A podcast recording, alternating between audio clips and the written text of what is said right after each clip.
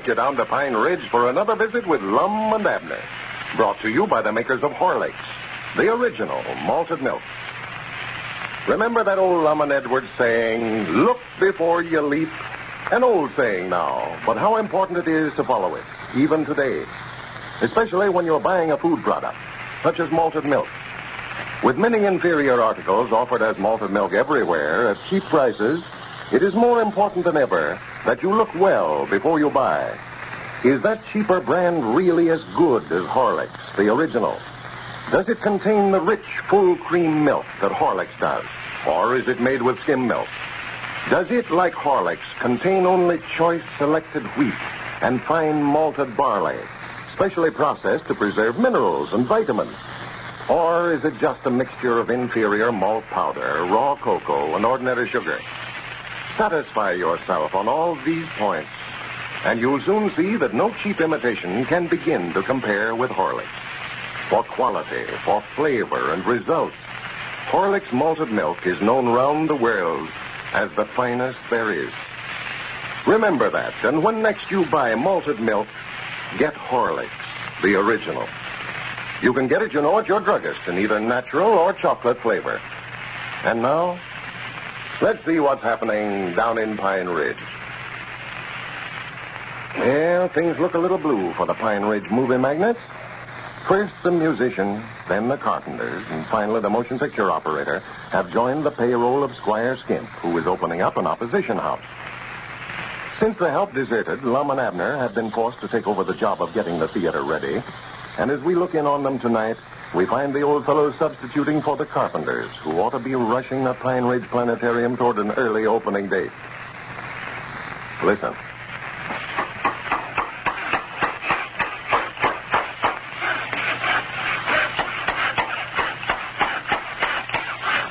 Well, what's going on in here? Well, hello, Dick. Yeah, howdy, Dick. Come in, come in. What are you fellas doing? Why, we're trying to get things finished up around here. Well, where's all your carpenters? I thought Ezra Seastrunk had charge of this remodeling. Well, he did, but they all quit and went to work for Squire Skimp. Yeah, Squire come over here and offered them twice what we was a paying them.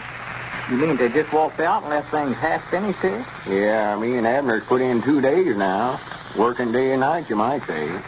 Had to just lock up the store over there. Yeah, I come by there a while ago looking for you and saw it was locked. What's the matter, Grandpap? Didn't he look after the store for you? Well, he quit us, too. He's working for Squire now, too. Yeah, everybody quit us. Grandpap and Cedric and everybody else. Cedric quit you? Yeah, well, we ain't holding it again them, though, uh, Dick. Squire's just trying to keep us from opening up over here and offering them like they just couldn't afford not to take it. Well, I thought that you sent Cedric into the county seat to learn how to operate the picture machine so that he could run your show for you. Well, we did, but he give us back the money we give him for his expenses. Yeah, we got another feller now, though, that's going to run it a heap better than Cedric. Who's that, Abner? Me, I don't.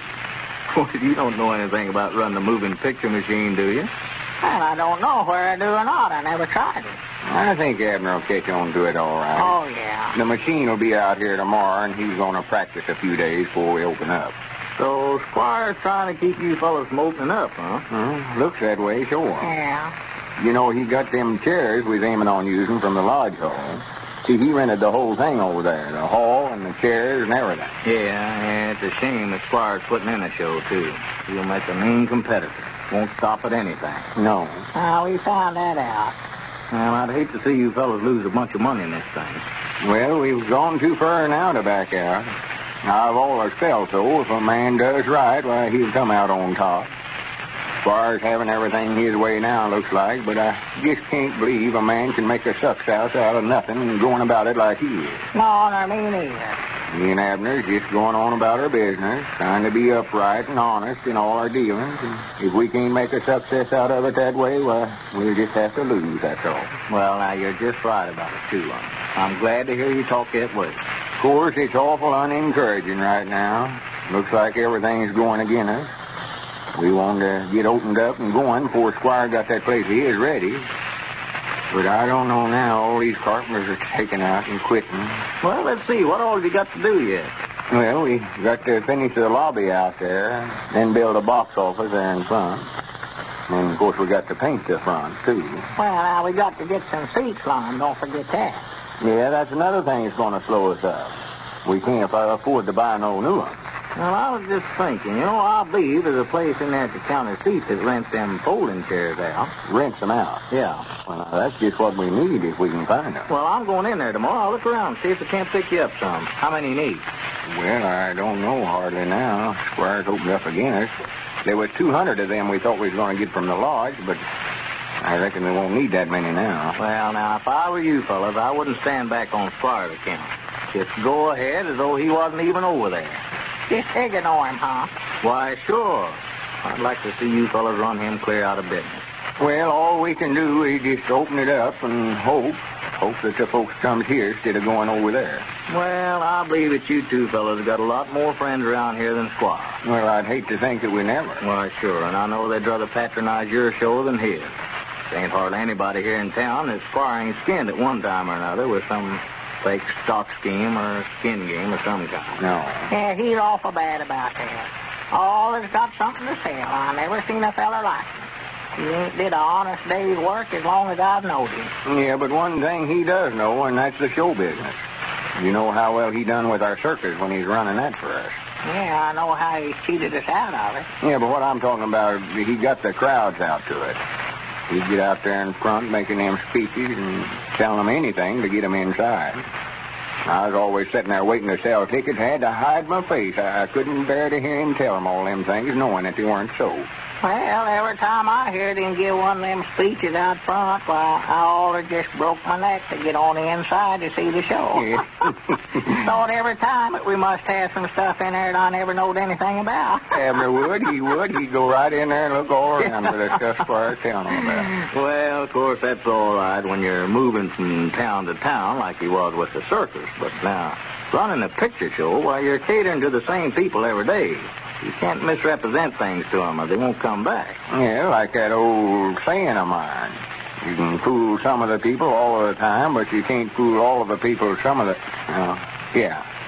Well, I mean... Well, for the land sakes, talk about the devil and his image will appear. Look oh, yonder. my goodness alive. Now, what's he doing coming over here? I hope he ain't going to try to hire me and you now, Lum. No. well, maybe I better run along. He'll more likely want to talk business with you. No, now, sit still, Dick. We ain't going to talk nothing with him. I don't know what he wants, but I know I ain't going to do it, whatever it is. No, me neither. Wait a minute. Well, howdy, Squire. Come in. Well, good evening, gentlemen. Good evening. Hello, Squire.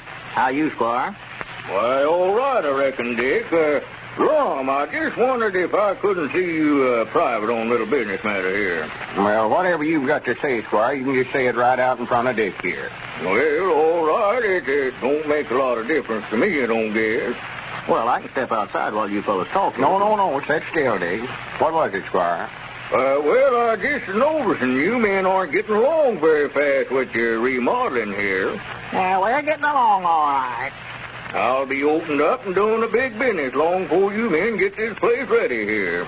You ought to. You hired every carpenter in the town away from us. Yes, uh, well, now that's what I wanted to talk to you about, Lum. I, I feel bad about that, too. Uh, I'm afraid that I've inconvenienced you.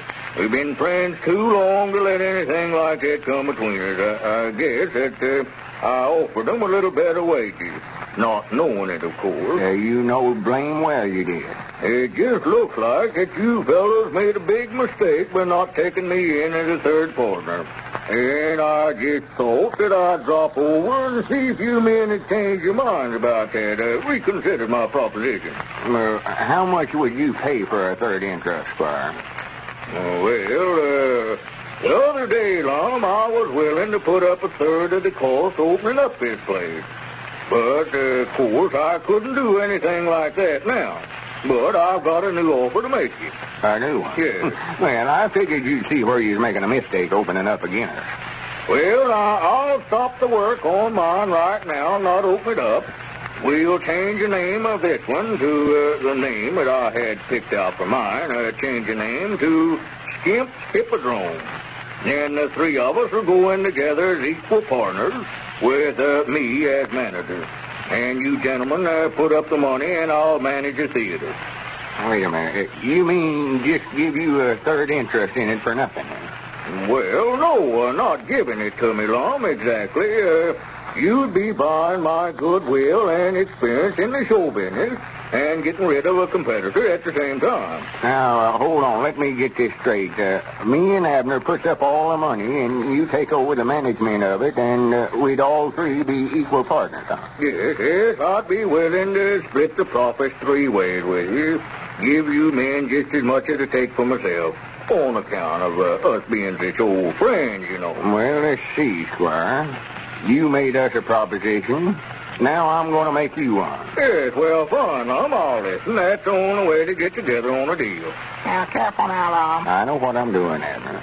Squire, we'll give you, uh, Yes, yes. we'll give you just two minutes to get out that front door there. I'll take this sawhorse and romp it right around your neck. Now get out of here and don't you never stick that ugly face of yours back in here again. Yeah, me now, too. scat. You can just go jump in the lake. That's who you are, and I'm the man that can do it, too. Well, all right, gentlemen, if that's the way you feel about it. But I'll tell you one thing. You haven't heard the last from Squire Skimp. I'll see that this show will never open its doors. That I promise. Good day. Hmm. Well, I might have did wrong. No telling what he will do now. Well, I'm glad you done just that. Them was the very words that I was going to say, Lum. Only I couldn't think of it. My granny, we've got to open up first now. By Jack, she will open up first, too. I'll help you. Get me a hammer there, a saw, and tell me what to do. We'll get this show opened up first if we have to work night and day. Well, it looks as though Dick Huddleston may help to avert the total eclipse that's been threatening the Pine Ridge Planetarium. Ladies and gentlemen, if you have any children of your own, I think you'll appreciate a letter I brought along tonight. It's from little Mary Jean of Lima, Ohio. Here's what she says. I'm a little girl, eight years old. My mother says that when I was a tiny baby, I cried all the time because I was hungry. I guess you would cry too if you were hungry. But the doctor told Mother to give me Horlicks malted milk. And from two weeks old, I was raised on it. Last year, my teacher sent Mother a note to tell her I was the only one in the room that was the exact weight and height for my age. I still love to drink Horlicks. Well, good for you, Mary Jean. You just keep on drinking plenty of Horlicks. It's a fine drink for youngsters, as thousands upon thousands of mothers have already found out. Medical and child feeding authorities, too, have always recommended Horlicks for children of all ages. Mothers, get some for your children. Your druggist has it, you know, in both natural and chocolate flavors. This is Carlton Brickert speaking for Lum and Abner and Horlicks, who now bid you all good night and good health.